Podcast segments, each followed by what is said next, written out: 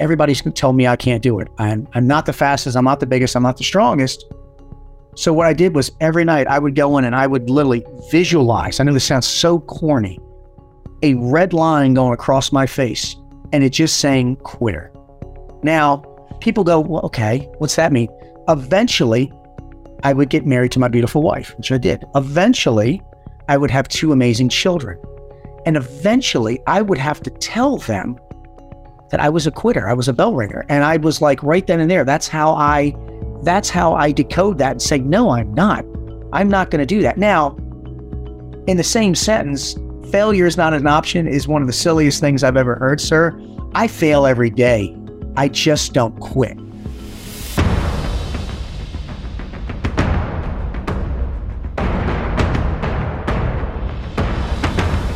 Everybody, welcome back to the Muscle Intelligence Podcast. I am your host, Ben Pakulski. Thank you so much for joining me.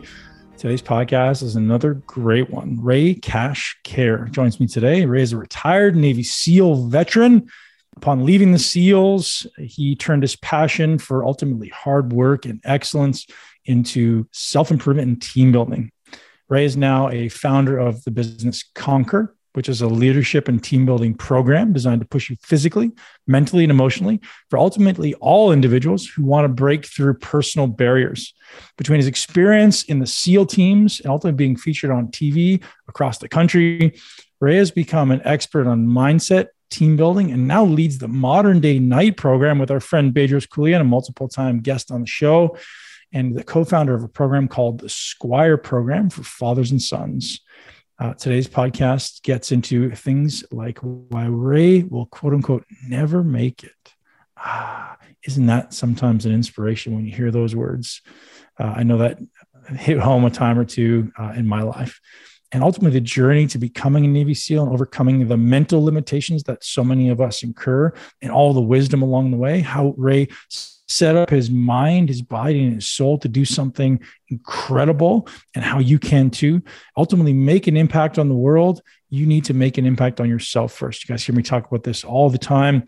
If you want to lead your business, lead your family, you got to lead yourself first. And so many of us put ourselves behind our family and sometimes behind our, our business. And while that is, you know, sometimes viewed as an honorable thing, if you don't lead yourself first, you're not leading anybody ultimately. Take care of yourself first, put on your own mask first, and then you have a better opportunity to lead from the front. People hear nothing of what you say and see everything that you do.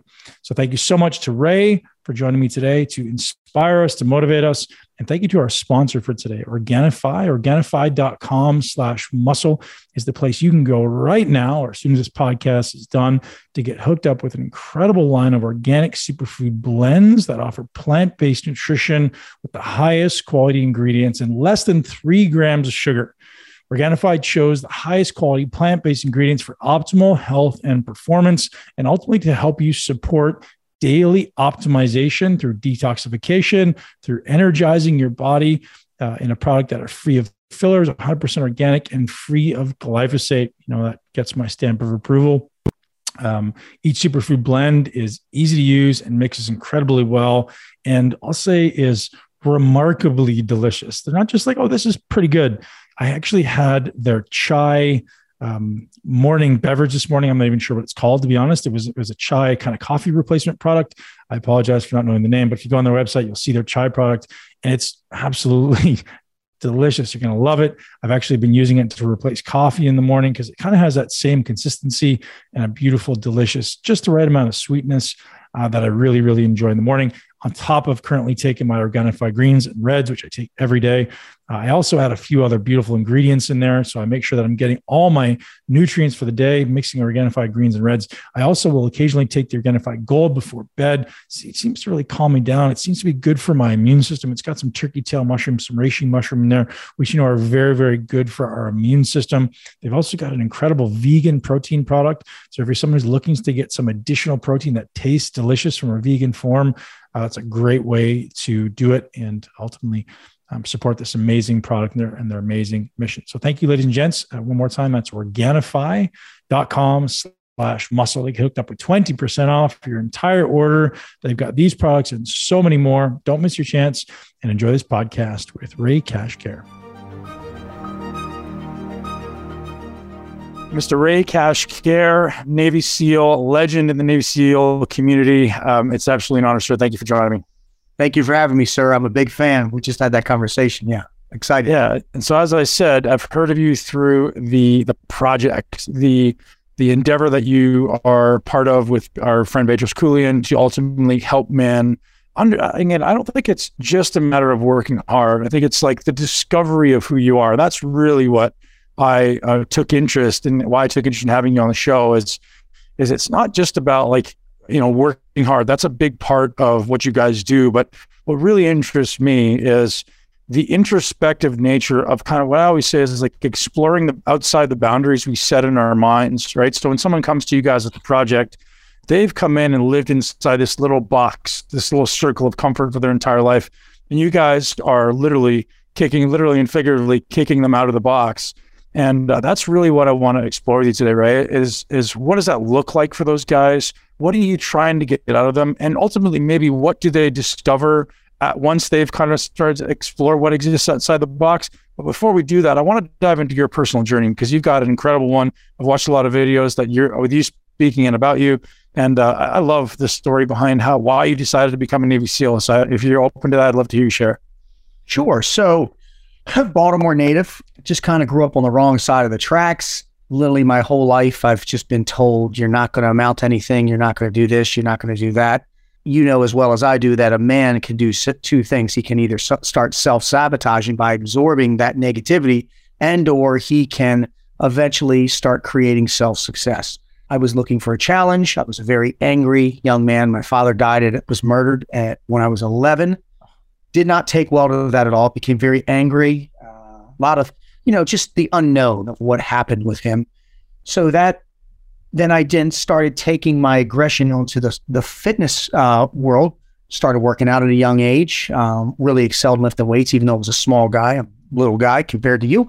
Took it to the football field, wrestling mat, but I I was still missing something. I just felt like I had a higher calling, a purpose truth be told, I was getting into a lot of trouble when I was was going to a community college, and I was going nowhere fast. Sir, I'm not going to BS you. I'm not going to bullshit. you. I was going nowhere fast. I was I was taking a one way ticket to jail if I didn't straighten my shit up.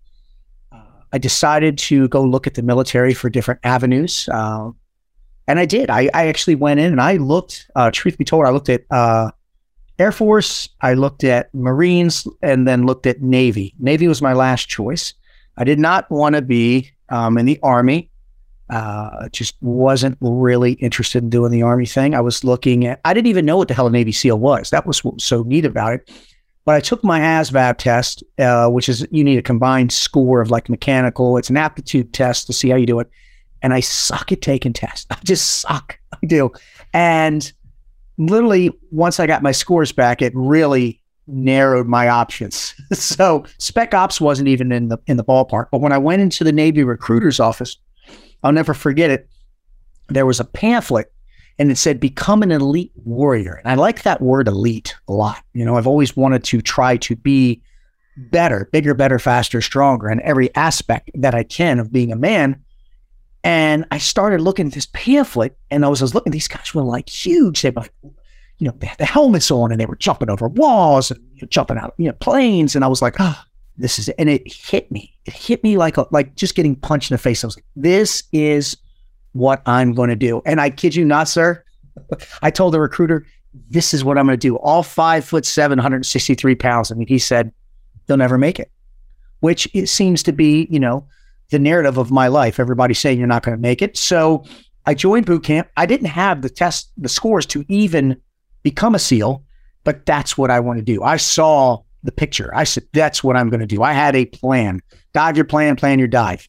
So I, I, I got stationed, went to boot camp, Great Lakes, went off to uh, Washington State doing something called neutral duty, which is really unique. Um, I went out on the boat during the day and I came back, which enabled me time, which is a precious commodity to train. When everybody else was screwing around and drinking and chasing and boozing and whatever else they do, I was up early, I get my work in, and then I was working late. I know I tell this story a lot, but I had to wait one year to retake my ASVAB. That's kind of, you know, the minimum to come back. And I busted my ass.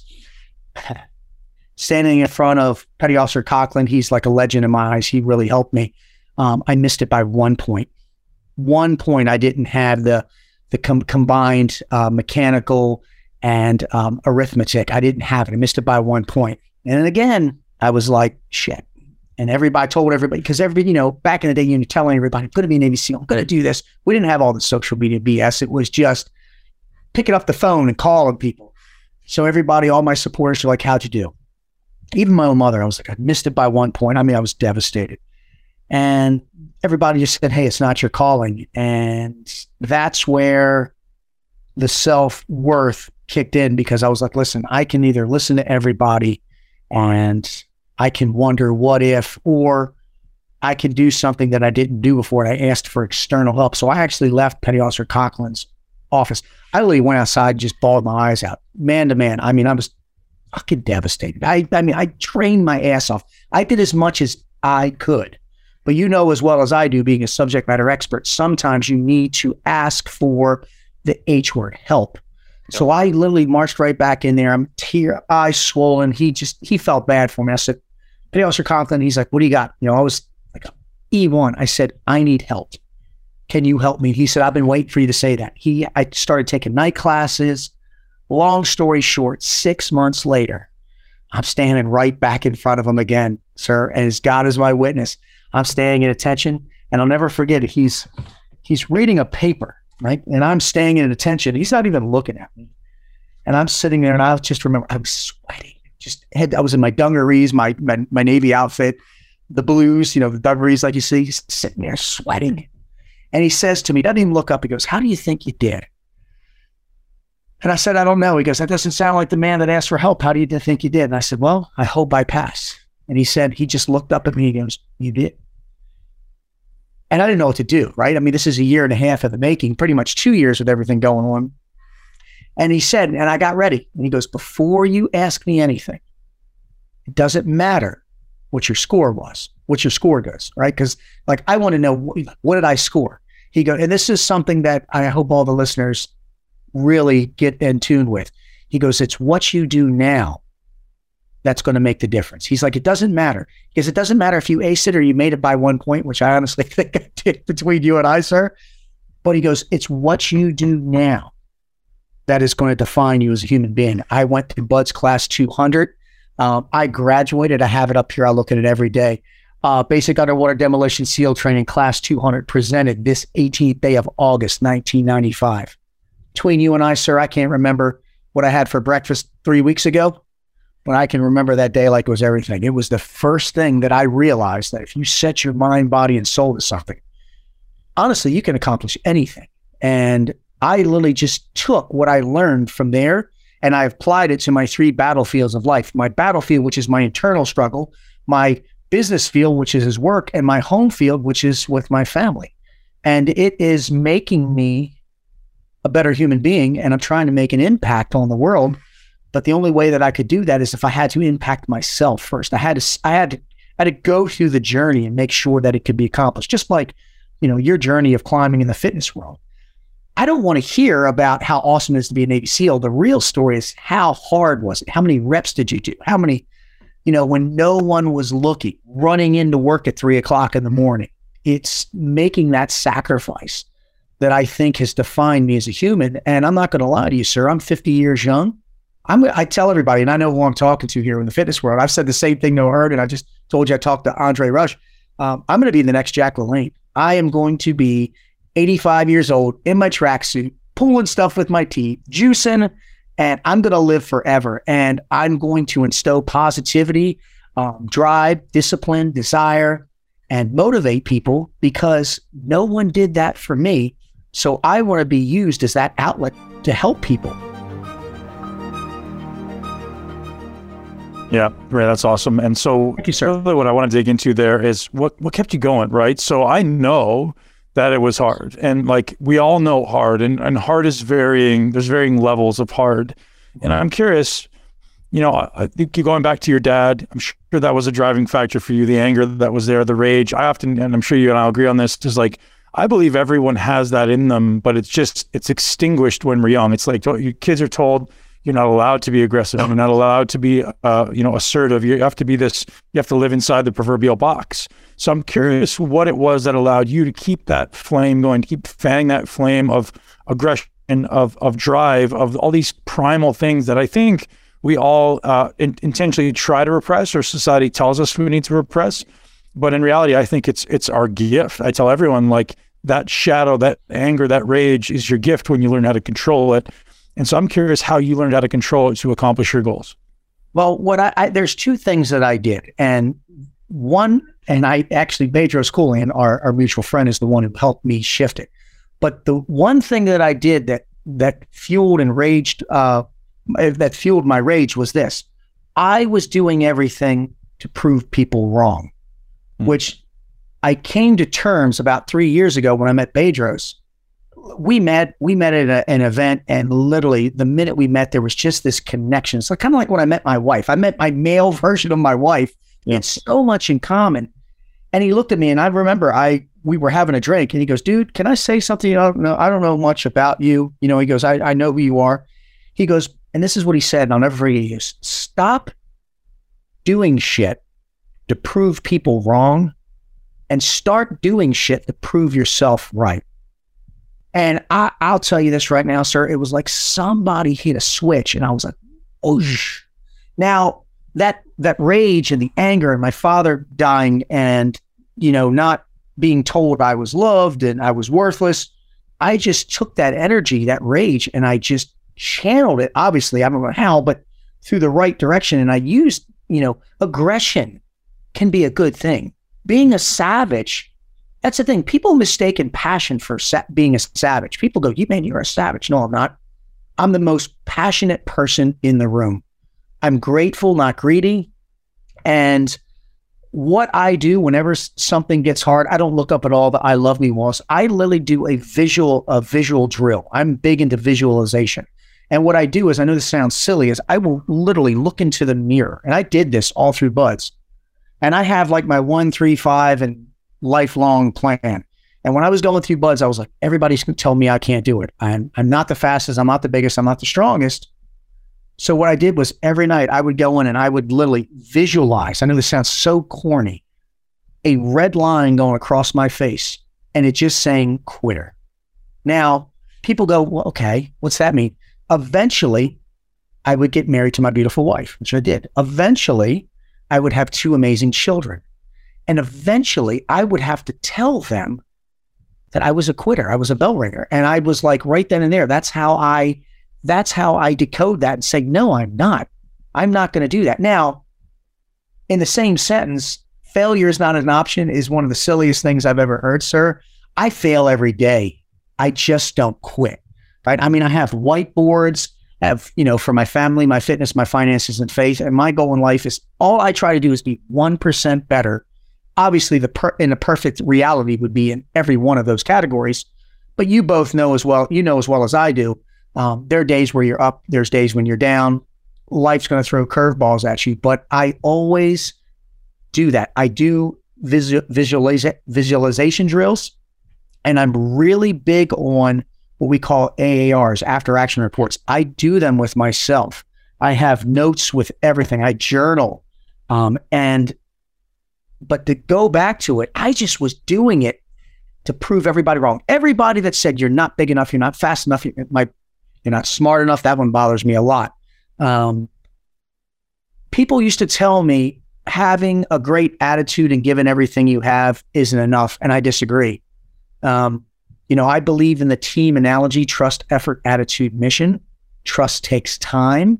Like you don't know me that well, but maybe if we hung out there, we would develop a trust effort, you know, this is what I tell you, you know, me, I don't give 100%. Like if you and I give 100% in the gym, you're throwing up a lot more weight than me. It's okay. But I'm going to give you everything I have and then give you more. Like if you and I, and again, when I work out with someone, and you know as well as I do, whenever you're training with someone, it always turns into a friendly competition. I do it with Bedros. I've done it with Chef. I've done it with Michael Hearn. Yep. And this is what I tell people. This is all I want to know. When I leave that room, even at your level of fitness, I want you to go, damn, that guy came and he worked and he he made me go somewhere else.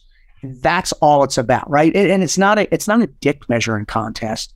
No. It's a rite of passage showing you, listen, man, I have put out and I want to show you what I'm capable of, right? And I want to do it in a smart fashion. But, you know, I want you to also know I'm there though, because think about it. If the only thing I can do is get in the gym with you, if I come prepared and I'm, you know, and I know my exercises and my form's good and, and I'm putting out, you know, and you know my body weight, 205 pounds and percentage that I'm doing, right then and there, you're going to be like, that's going to leave an impression, right?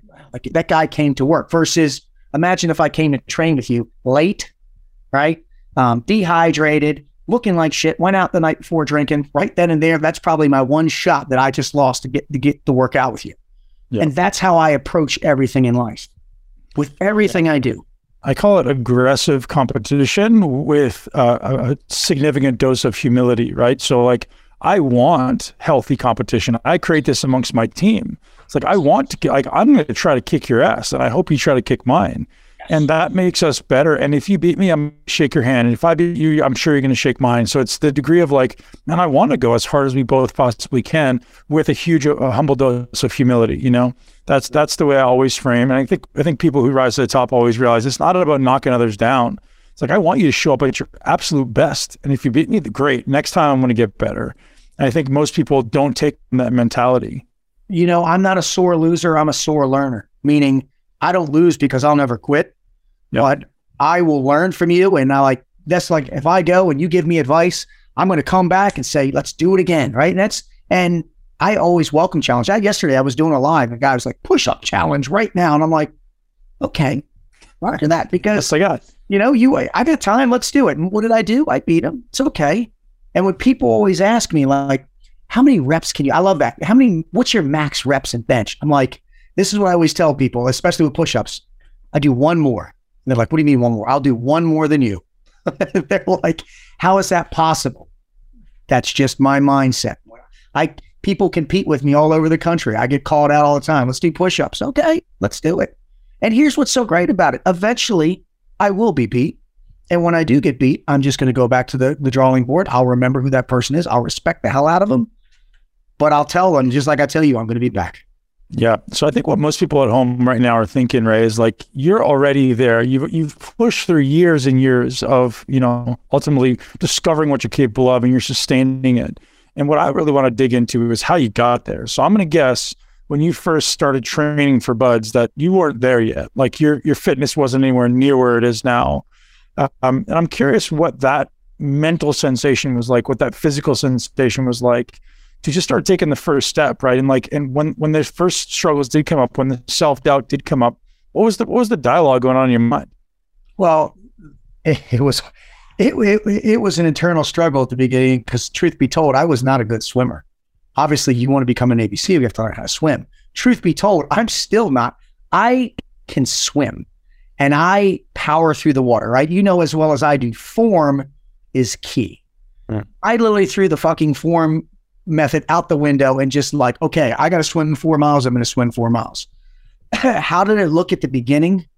It was probably the most humbling thing I've ever been through, the most uncomfortable experience I've ever been to. When I'm watching, you know, I was never a big guy, but I've always been a fit guy. When you're like, oh, you got to do the, you know, the max push-ups, max sit-ups, max pull-ups, a run and swim, and then and do that. I got my ass handed to me. But and the internal dialogue was, this is what I said. Well, shit, you can't be any worse because I was horrible, you know. Um, and that's what I think a lot of people. That's what this, this uh, decides which route you're going to take. Right? I'm looking at two screens. The one that goes, holy shit! When I first started off, I only did 52 push-ups. And then I could say, well, shit, I'm never going to make it. Or what I did was the internal dialogue was, okay, 52 push-ups. How am I now going to get to 100 push-ups? And the same thing happened. I read, you know, we didn't have all the Stew Smith books. We didn't have all the Jeff Nichols books. We didn't have all the stuff. You couldn't go up and ask a Navy SEAL questions. They'd be like, beat it, Roach. So uh, I found the next best thing I could and I asked for external help. I was at a, my first duty station. There were Navy divers. And, you know, the, the program is similar, but obviously one's a little bit more, not as strenuous. But I was like, hey guys, I want to be a Navy SEAL. And they're like, oh, Navy SEAL, blah, blah. And I took the ridicule and I took the beating and I became what's called a mud pup, where they you know, they pick one of the one or two of the best people that come in and let you work under their under their realm and teach you the ways. but the dialogue, it, it was it was fucking horrible. Um, I, I was literally, um, and there was a lot of times where I was self sabotaging, um, telling myself, you know, maybe you should just listen to everybody else. Maybe you should just do this. Maybe you should do that. But then as I looked around, I noticed that there were people that had been in the military twice as long as me, and all they did was bitch and moan. And all they did was complain about how miserable they were. But then when I asked them what were they doing to make things better, they gave me a look of like they were appalled that I asked that. I was like, wait a minute. So you're not happy with where you are. You're not you're not happy with your fitness. You're not happy with your mindset. But in the same sentence, when I ask you a question, you're not doing anything to fix it. And then I was like, well, I'm not going to be that guy. Right. I have established that I uh, and the first thing about, you know, being humble is know know what you suck at, right? Know what you suck at. And the thing is, is whatever I suck at, that's the first thing I attack. What does most people do that are one dimensional? Like they're great at doing one thing. So what do they do? That one thing. My thing is, is I want to be well rounded. I want to be three dimensional, right? Physical, mental, emotional. I want to be solid. So what I do, one of my favorite exercises, man, I like to do burpee pull ups. I can go to the gym with a bunch of meatheads in the gym. I can go over to the, a with the, the, the guys that are 260 and I'll stand at a pull up bar and say, Can I get a set in? They're like, Yeah, good, little man. And I'll do 10 burpee pull ups. And they're like, Yeah, you can have it. I'm like, Yep. but the same thing, you know, we'll go over the squat rack. I remember I, I, I did an interview with Mark Bell. and Mark Bell, I sent him a video of me squatting 600 pounds. And he goes, That's adorable. And I was like, Why did I send Mark Bell? He's like, that's a good. You know my squat record. I was like, yeah, I do, but I thought you'd appreciate this. He's like, this is adorable. but That's awesome. my point is, is it's this that mindset. Like I challenge people. Like I love, I love being beat at things. That's that's where I, I think I've most people aren't like that. Most people hate being beat. I love being beat at shit. As long as when I'm beat, there's a lesson, right? Like if I went to the gym and you said, Hey, Ray, you know, if you just moved your foot out or did this or did this or did this, and all of a sudden I saw an increase, I'd be like, Hey, I'm coming back and I'm going to show you how much better I've got. Am I going to, even if I'm never going to catch you in that squat, your legs are the size of Nebraska, doesn't matter. Right. I'm still coming for you. And that's what needs to happen with everybody. These you've got to go out and get it. So, Ray, one thing that comes to mind is thick skin. The term "thick skin." It sounds like you're you're willing to take the beatings, take the lashings, take the take the, the losses. We'll say the defeats, and still come back. How much do you think your childhood, the challenges you faced in your childhood, helped you develop thick skin? It sounds like a lot of guys like you, and I don't want to put myself in the same category, but similar uh, from a perspective of like I think I took some beatings as a kid, and, and physically and, and, otherwise, right? Uh, mentally, there's a lot of challenges, man. So then when I go out into a world like this where everyone's complaining about how shit's hard, I was like, what the fuck are you talking about? This is a gift. This is amazing. So I'm curious how you're, if that if that's one of the things you think is um, associated with your current mental resilience. I, I wouldn't be half the man I wasn't if I was if my father wasn't murdered, if my mother didn't treat me the way she did, if I would have been more of a gifted athlete um, I would not have been the man I am. I actually, and this sounds horrible. When I will just let me finish. I'm actually grateful. I know that sound that sounds. I, I mean, like people that have had the same backgrounds, they understand, right? If you don't, you're like, oh my god, you're saying you're you're glad your father's murdered. No, that's not what I'm saying. I'm saying that all those those bumps, all those traumas, all that PTSD made me the man I am. It gave me the mental fortitude to say, fuck it, man. You've you've been here before. That's what I say all the time. My mindset is I always talk about attacking the hill, but the internal dialogue that I say everywhere I go, like doesn't matter what, as I say five fo, fuck it, fuck you. Now that's not to you. That's not to you, sir. That fuck it is like Ray. Listen, we've been here before. Fuck it, we're we're here. Let's do this. And the fuck you is that's what I say to that, right? Because remember, men have what was it, 60,000 thoughts, 48,000 of them are negative. That inner voice turns into the inner bitch. That's what I say to that inner bitch. I'm like, fuck you, man. I am not going to let you control who I am. And when I do that, yeah, I'm a little bit more aggressive. passionate than most people, but I have a lot more to be aggressive and passionate about. I had a shitty, I had a shitty childhood. I embrace it. Um, I welcome it. I actually, for the longest time, I didn't talk about it. Bedros helped me, you know, talk about it, share it, because what I've learned is I'm not alone. And there's a lot of men. Again, I know people always ask me, what about women? I've been married for 16 years, Ben. I don't know shit about women. That's why I focus on my area of expertise, men and, and young men. Um, I have a daughter that's 13. You know what's going on with that. I'll just leave it there. So my point is, is yes, um, that did help create. Like people go, "You're a monster." I'll take it. I would rather be this this mental monster than I see these people sitting on the sidelines waiting for the coach. Right, the symbolism of life.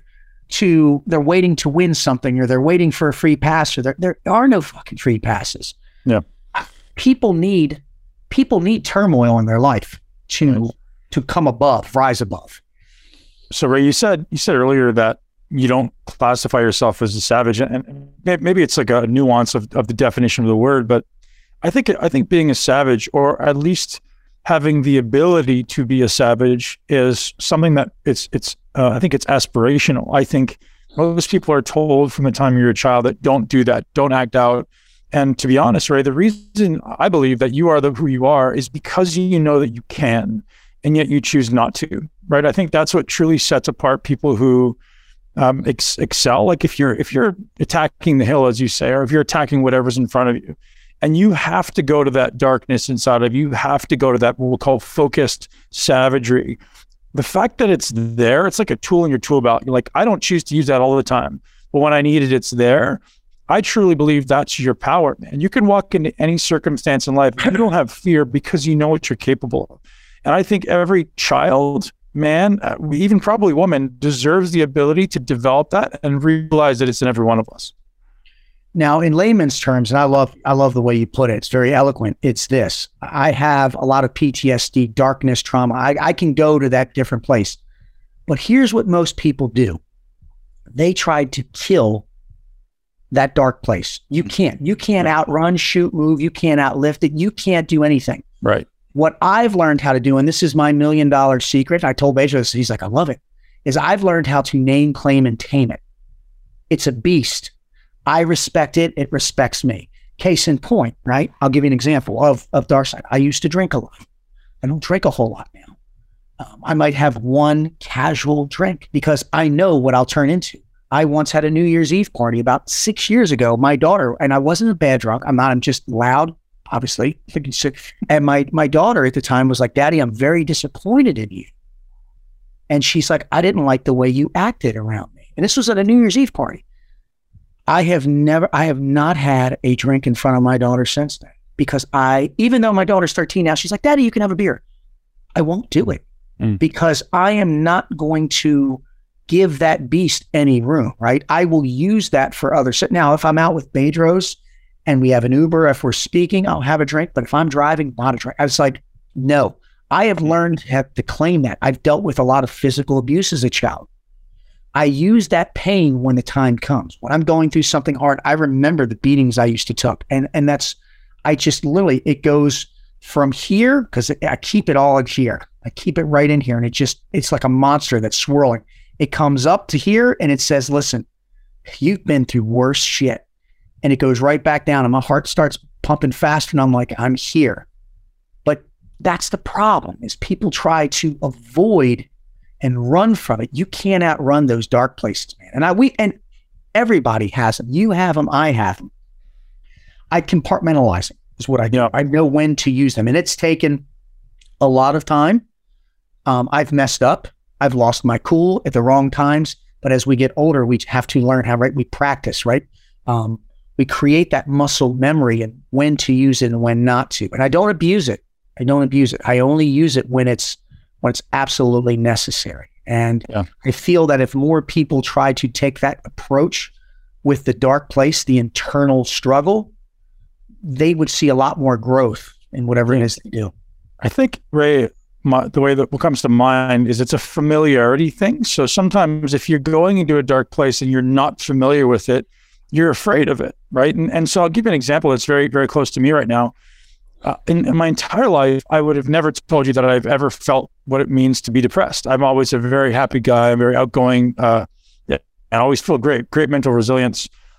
For what for reasons I won't mention today, a few months ago, probably around Christmas time, New Year's time, I felt for I woke up one day and I felt what I thought was what the closest thing I could relate it to as far as my my understanding was was was a glimpse of depression. And I was like, what is this? What what what is this thought? What's happening in my brain right now? It was it was like almost apathy.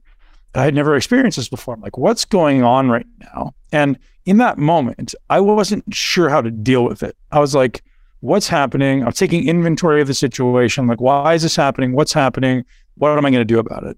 And so that was very new to me. I never experienced that before in my life. And so I have my strategy for dealing with something that comes up and I was like, don't know what this is, don't know why this is here. What do I do?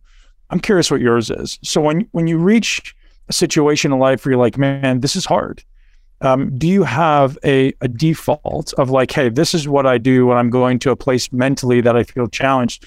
Example, I'll tell you what I did in that case, just just to kind of give you a little clarity on where I'm getting going to. It's like I move my body, right? I say, okay, when I'm when I'm feeling this way, the way out of a negative thinking loop spiral that just keeps going and going and going. For me, it's like I need to move, I need to train, I need to run, I need to do something that's hard and change my physiological state, change my psychological state.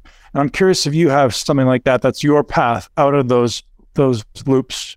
Yeah, and it's it's very similar. So whenever I'm feeling, and, and I have ups and I have downs, right? Depending on you know as we're older, hormone, anything, anything can happen, right? Yep. Triggers, emotional, mental. Um, what I like to do is I try to first analyze this, what's going on, right? I tried because I'm pretty in tune with myself, and it's it's the three step uh, decision making process. Ask what is going on, make a decision on what I need to do, and then here's the big one: take action. Mm-hmm. And I am just like you. Um, if I sit around too long, the thoughts start taking over. Right? Like I am, I can't even sit and watch a movie. Um, and that's just how I'm wired. I don't know if it's from the the trauma that with with my childhood, with war, with this, but I am not a stationary person. I am not during the days, if I'm feeling like that, same thing. I've got some weights over here. I've got two kettlebells sitting right over here. I could show you. I'll drop down and do some push ups. For me, it's about getting the blood pumping. And my mindset is I need to get that negative blood out and get the fresh blood pumping, just like you said. So I have to do something active. I mean, even if it's as little as I'm having a bad day at work, I, I might just go grab my wife and say, Hey, let's go for a two mile walk. We have a little dog and we take the dog for a walk and I just need to get out and get that heart rate going, embrace life, say, I'm alive, and just get the thought process wherever I was at. Right, now. I'm trying to move that that that throttle. I don't like where it's at. I got to move it somewhere else. Um, shifting gears, if you will, is what I do. So that is something we have, and I think a lot of people that are like-minded like us probably do exactly the same thing. You know, but I'm also a guy that'll get up um, at two or three o'clock in the morning because sometimes you know sometimes going to sleep when I can't sleep that's where I have some problems. Um, and you know I've 100% disabled vet, and I will get up in the middle of the night. I'll just start writing. I'll just let the fingers go crazy, and next thing you know, I've got you know I got a book coming out. That's what I. That's how that book came out. I just started writing at night about things, not being a Navy SEAL. Go, oh, there's a there's a first. Um, just about my life and before you know it, two hours are gone. And I'm like, I put it down, I hit save. I get up the next morning and I read it and I make corrections. And it's just like journaling or logging. So sometimes it's not as it's not even a physical movement. It's a, it's a mental movement, right? Just getting something, the thought process going. But I'm like you. 99% of the time, it's my body is saying, Hey, I need to do something. I'm too stationary. I don't like this. I don't even like to fuck a stationary bike. Mm. I got a I got a road bike. I like to move. I like to see yeah, change, but that's just me. So I agree with you wholeheartedly with that. That's that's what I think more people need to do versus sitting there and dwelling in it. Right? They'll they'll sit there. They know they're not feeling right, and they're not doing anything. I honestly think you know fitness is a lifestyle. I think the more fit you are, the more depending on situations, the more mentally acute you are with things, the, mm-hmm. the quicker you are with with everything. It makes you, that's why I love fitness. It's a lifestyle. My whole family's into fitness. Yeah, I think right for me, it's it's it's it's stopping to acknowledge that at the core of what we are, we're animals and animals that evolved outside. And people forget, like, oh, are these civilized animals? Maybe, but ultimately, we, we've evolved to uh, connect with the earth, to to live and and you know rise and and sleep with the sun and move our bodies consistently. And people just don't take the time to acknowledge that, like, because we try to you know we try to be civilized and put on the nice clothes and drive the nice cars, but at the end of the day, you're a fucking animal an animal that needs to be outside, it needs to move, it needs to eat real food. And as people start to acknowledge that, and I hope to to encourage children, like I think you and I are in the same boat, and that's where I want to shift to, is like when a child comes up through life, isn't taught tools to overcome challenging situations. Their only outlet is drugs, alcohol, Prozac, you know, whatever. And oh, I, th- I think it's our job as as leaders in the in the male community to teach these young humans, and I call them angels, man, because I think every every person is born an angel. They're they're sent here for a reason, or they've come here for a reason, and to not be given the coping strategies or the the tools to ultimately become an effective human is not their deficiency. It's the deficiency of us as a society or as a parent. So my intention is to be able to pass on this wisdom that we've acquired going through challenges to these young angels and say, "Hey, this is what you need when the when when these things get hard, which they should. Don't try to avoid the hard. Welcome the hard. Just have the skills and the tools and ultimately the mindset to go through the hard." And uh, so that you know that that's something that you and I have in common. I'd love to have you share so a little bit about the Squire program because that to me is, is maybe the most interesting thing in the world. You know, yes, we can help adults overcome some challenges but what I really want to dig into is what you guys are doing there with the Squire program. As I believe you said, the youngest is what twelve with twelve to sixteen. Yeah. So this was I'm one of the co-founders with Bedros Keuilian, um, the Squire program. It's roughly about a 15 hour um, rite of passage for young men because this is what I tell all dads. Right? We are we are. When I look at a man, I say, "You see a beast. I see a piece of steel." I see a savage and I see a servant. What we're doing, what our jobs are are as male role models is we need to help them shape and then sharpen those blades, the savage and the servant, right? I'm married. If if you were to get in between me and my wife, or you were coming at my wife in, a, in an aggressive manner, I'm going to step in front of my wife, and you and I will have a physical or, a, a verbal altercation. It's not because I'm a savage. Mm.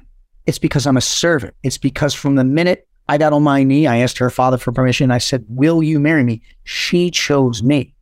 So it's my job to serve her for the rest of my life. That's why I do this. And what we need to teach these young men, these young angels, these young warriors, if you will, is number one, dads, 99% of these young men are going to be direct reflections of you. They're sponges. Number two, uh, in our course, we teach we teach these young men the essentials of life. We go old school, right? Case in point, if you are 12 years old or 16 years old, first thing I ask the young men when they show up is, I want you to turn to your father and I want you to do one or two things. The first, I'm going to teach you how to give a proper handshake. And I do, right? Look them in the eyes, make sure there's nowhere else on earth you'd rather be, give them a firm handshake. We talk about that. And then after we do that, then I say, listen, it's also, it's okay to tell another man you love him because society says, no, you can't, right? Because if you do that, you're, you're not masculine. No, real masculine, real men will cry. Real men will tell another man he loves him and real men will show emotion because that means they're comfortable with themselves. So I make them hug their father because I tell them, your father has a thousand other things he could do, but right now, nothing, on, nothing else on the earth matters except you and him. Um, we talk about how to treat a lady. You're 12 years old, do you have a girlfriend? No, no, Mr. Ray, I don't. Okay.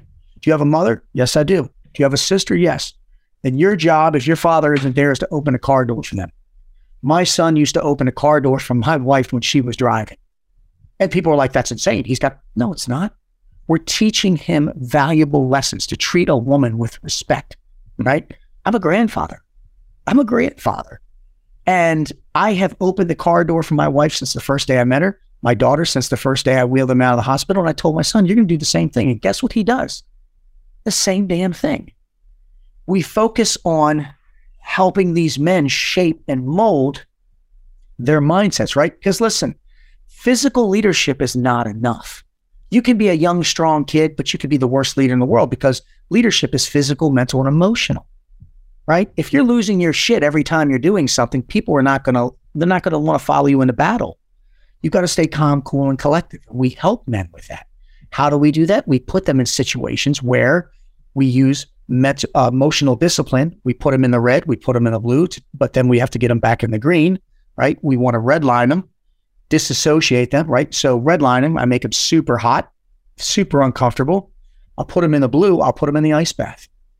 Put them in the ice bath with their father. I have videos going viral right now of a father and a son. Well, not the one me yelling. That was a different one. The one with a father and a son. And it's amazing because I'm checking, listening to heart rate and stuff, and you'll see the son, right? I'm supposed to be looking at you. He looks at me. I'm like, don't look at me. Look at your father. And because you are feeding off your father. And these dads, they love this. And what we're doing is, is we're getting these men battle tested and battle ready for life. We're we're preparing them. And we're telling them to accept challenge. This is something else I tell young men. Go out and do a physical sport. Put down the damn video games, right? This is not making you a man. Go out, lift weights, do jujitsu, wrestle, do manly things. It's okay to have a, a, a developed chest, have some ar- some hair growing under your arms because when women develop, right, they grow breast and a lot of that you can see physical changes. With men, not so much. Maybe a little mustache, a little hair under the arms, and some hair down here. So men, it's a little bit more complicated. I, you know, when a woman's developing, sometimes, I mean, there's some guys that won't even grow a mustache and you don't know what's going on with them. So we do that. We want to open the dialogue for a father and son to talk, right? And I always tell dads this I understand you're busy. You need to have, you need to make time for your family, right? Um, every Wednesday night, I have uh, date night with my wife. My son's out of the house. I used to have, I call it man time because I'm not going to say date night with my son, but I have man time with my son. Um, I take my daughter out once a week, and it doesn't have to be huge things. It can be as little as taking a walk with your family. And your role, even as a son, is to like here's an example. If I'm not if I'm not home, my son is the man of this house. When I'm not home, my son sits in my seat. We have a big table. When my son, me, and my my father-in-law are there, my son sits beside me. It's we teach these young men. There's a couple things that we teach these young. Number one, it's the family, the fitness, the finances, and faith. Family. He needs to know. These young men need to know their roles in this family, what dad's role is, and what mom's role are, and if they have siblings. If you are the next oldest male, you are the man of the house when your father's not home. Number two, fitness. Fitness is three dimensional: physical, mental, and emotional. We just talked about that because leaders do three things: they lead, they listen, and they learn. That's what they do, right? They don't, instead of leading, they're not led. Instead of listening, they don't hear because if you're just hearing, you're waiting to talk. And they learn, they don't lose because you only lose if you quit. And I already told you, we won't quit. We just fail and we keep trying. So we do this with these men. So we talk about how, being three dimensional with the fitness, finances. We teach young men at 12 to 16 to do this. Number one, get a job. What do you mean get a job? Go cut lawn. This go fund shit that people used to have, they, they, they do is the most ridiculous thing in the world. You know, I know there's no paper routes. Go cut lawn. Go ask people if you can wash their cars. There's things that you can do, obviously in a neighborhood, to create money. I do not give my children money for making their beds and doing that. That's their job. I didn't have to buy them that bed. People are like, I'll call child services on you. Call child services on me. My hmm. daughter's room, if I took you in there right now, she's 13 years old, her room's neat. She gets up and she makes her bed. She keeps her room straight. She respects it. Number two, with the, the, the finance is this mom and dad are not an ATM machine. They're not. I didn't have any money growing up. I didn't have, you see these kids walking around with all phones and all this crap. We didn't have any of that shit, and we still got it done. I didn't have a phone. I could still find a girl. I didn't have a phone. I jump on my bike. I ride 10 miles and go get an ice cream from the McDonald's that opened up two towns over. We got it done. And last is with the money is understand the importance of a dollar and what it means, right? You have to be able to respect the dollar. I didn't do that at an early enough age with my son because I actually adopted him. Um, but I got on his ass real quick. He didn't, didn't, oh, it's only this. Case in point, you see kids at Christmas presents when they're little, they get all this stuff. When they get older, they get two or three things. They're wondering why their younger, young, younger sibling got 20 things and they got two things. Well, that's because your two things cost $500, buddy and her 20 things cost $100, th- uh, right? So it's about explain. We had to have a conversation with our son. And then what we did is, and the faith is simply this, right? Team care, right? Trust, effort, attitude, mission. Trust comes with time. They have to trust the mission of the family, trust mom, trust dad, trust the internal dialogue of the family. Effort, same thing. Mom and dad's going to give us everything they have. So are you. Effort, okay. Nothing will open or close a door faster in your battlefield, business field, or home field than a good or bad attitude. Case in point, if I'm coming for a job interview, right? When I hired for Dangerous Cooling, I showed up three hours early. He said, dude, you're early. I said, shit. I'm only three hours early. I'm like, shit, I'm late.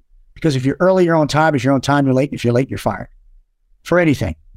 Right. And last is mission. And mission is growth. And it's physical, mental, emotional, social, spiritual, and financial. Spiritual right now, we got to be careful with offending people. Spiritual is the ability to believe in yourself to create self success and growth and stop the self sabotage and know your self worth. Um, and when we do this, we create a whole new experience for these families, right? For these young men. And these young men are going out and they're doing things like they're, you know, do outward bound, go out and ride your bicycle, go out and, and play. You remember, listen, you, I'm older than you. You remember the days, man. You were getting in trouble because you went out all day long and played. Your mom would say, be home for dinner. You take your old clock and move it back. And they knew what the deal was or when the lights came on. You didn't want to come home because you were out experiencing life. Sitting in front of a video game doing this is going to do nothing except add unwanted pounds and create what we're dealing with in, in America right now is an obesity problem. You know it and I know it. And it's because people sit around too much and do nothing and they need to get up and start talk and start moving. I'm sorry. Yeah, my kids are eight and 10. And uh, the challenge that I find is my kids want to do it, but finding friends that also have the same values has been a challenge. So if his buddies are playing video games, he goes, Dad, why can't I play video games? I was like, Well, you can, but you got to do this, this, and this first. And then it becomes it becomes a bit of a struggle. It becomes a battle between parent and friend because like, oh, dad needs me to do this, but you know, my buddies are doing this, and I don't get to play with my friends. And I can I get the mental struggle there. Like, yeah, I'm demanding on my kids. I want my kids to make sure they're checking boxes before they go and do their their um, you know call recreational time. I think that there's a lot of struggles out there for parents, and you know the more people that we can inculcate into these beliefs, these these um, you know kind of living rituals, these ways of living, um, the more we can expand that community. And I think these these people exist. It's just a matter of bringing awareness to them and giving them the knowledge and the skill set to to step into you know what ultimately a man should be and even a, a girl should be. Right? There's limitations placed on them by society, as you're just saying, oh, we have to be careful about offending people. It's, it's, these cognitive limitations that creates trepidation. Like, oh, I can't do this. Like, yeah, I'm, I'm afraid, and then we start start living in a box, right? We can't we can't move. I'm afraid to take action, and, and I think we just need to get over it. I think you're going to offend people no matter what you do. And I always say to my kids, laws, you don't break laws, right? Laws are there, laws are there for a reason. Don't ever break a law. I was like, rules are meant to be are meant to be challenged, are meant to be bent as long as you're respecting people's feelings, who else is out there? I wouldn't stop what you do, but always be respectful of other people having a differing opinion or differing of belief, differing in faith. All those are that, that's that's great part of life. Diversity is a gift. This has been super super valuable. I want to be able to direct people back to the Squire program, Ray. Uh, where's the best place for our listeners out there to find you at either the project and at Squire? Yeah. So, can... so if you want to find me, the best way to find me is on Instagram, which is at Ray Cash Care. Um, I'm on Instagram. Obviously, I follow you. You follow me. Um, if you're interested in the Squire program, you could just go to www.squireprogram.com. And then if you're interested in our 75 hour fully immersive course, it's simply themdkproject.com slash Ray. And there's applications for the two, you know, for the two programs um, where you can fill out. And then you will either be speaking to myself or one of our other instructors, and we will walk you through it and we're we're making a difference one human being at a time and we're going to continue to do this and i appreciate you sir taking the time i know you're a busy man um, to help me spread my message um, because i told you before I, am never going to stop I, love it man and i would love to be in the same place at some time to break bread to get a to grab a workout and maybe at some point i'll be there with my son doing the squire program it definitely sounds like things that we try to to build into our life but as I say, as a dad experiencing life with a young, two young children, there's obstacles. There's definitely obstacles, and unless I'm I'm intentional and I'm uh, doing life on purpose, I can understand. I'm, I'm compassionate to other parents out there who are like, man, my kids don't do this stuff. Like I get it. And so I think that's why what you're doing is, is an absolute necessity in society, man. So uh, consider me a friend. I'd love to lift up anything you're doing with Bedros, uh, your program, and spread it to the world, man. So the more we can do to help you, just say the word anytime, right? When the book comes out, let me know and we'll be back on here. Thank you, sir. I appreciate your time. Thanks, buddy. And that's a wrap, ladies and gents. Thank you very much for joining me here on the Muscle Intelligence Podcast. If you're someone who enjoys spreading the message of fitness, health, and ultimately intelligent living with the world, share this podcast with at least one person you know and love who will benefit from this information. This podcast grows off your back off your shares. And ultimately, I'm so, so grateful for you being here. I realize how just busy the world is and how much information is out there, how many opportunities you have to go listen somewhere else. But you chose to be with me here today. And I don't take that lightly. I hope to one day meet you. I hope to one day inspire you. I hope to one day uh, support your mission. Thank you very much for being part of the Muscle Intelligence community. If you're not already part of our community on Facebook, why don't you head over there now and join that? Join me and my team as we ultimately support your life, support your mission to build a body that you love, ultimately, a body that is lean, healthy, and muscular, regardless how muscular you want to be. If you want to be the biggest, most muscular man in the world, like I wanted to be, or if you want to be like I am now, and just ultimately be able to be strong, lean, and healthy to be able to move well and play with my kids and my grandkids, then that's a great great community. This is a great community for you to be a part of. Ladies and gents, thank you very much. Thank you to Ray Cash Care. And once again, thank you to our sponsor, Organifi, organifi.com slash muscle to get you hooked up with 20% off. Organifi has an incredible line of organic superfood blends with less than three grams of sugar that taste phenomenal. Don't take my word for it. Go over and try it right now. Organifi.com slash muscle. Take care. Thank you so much for tuning into Muscle Intelligence. If you enjoyed today's episode, please be sure to share it with at least one person you know. Make sure you're subscribed so you never miss an episode.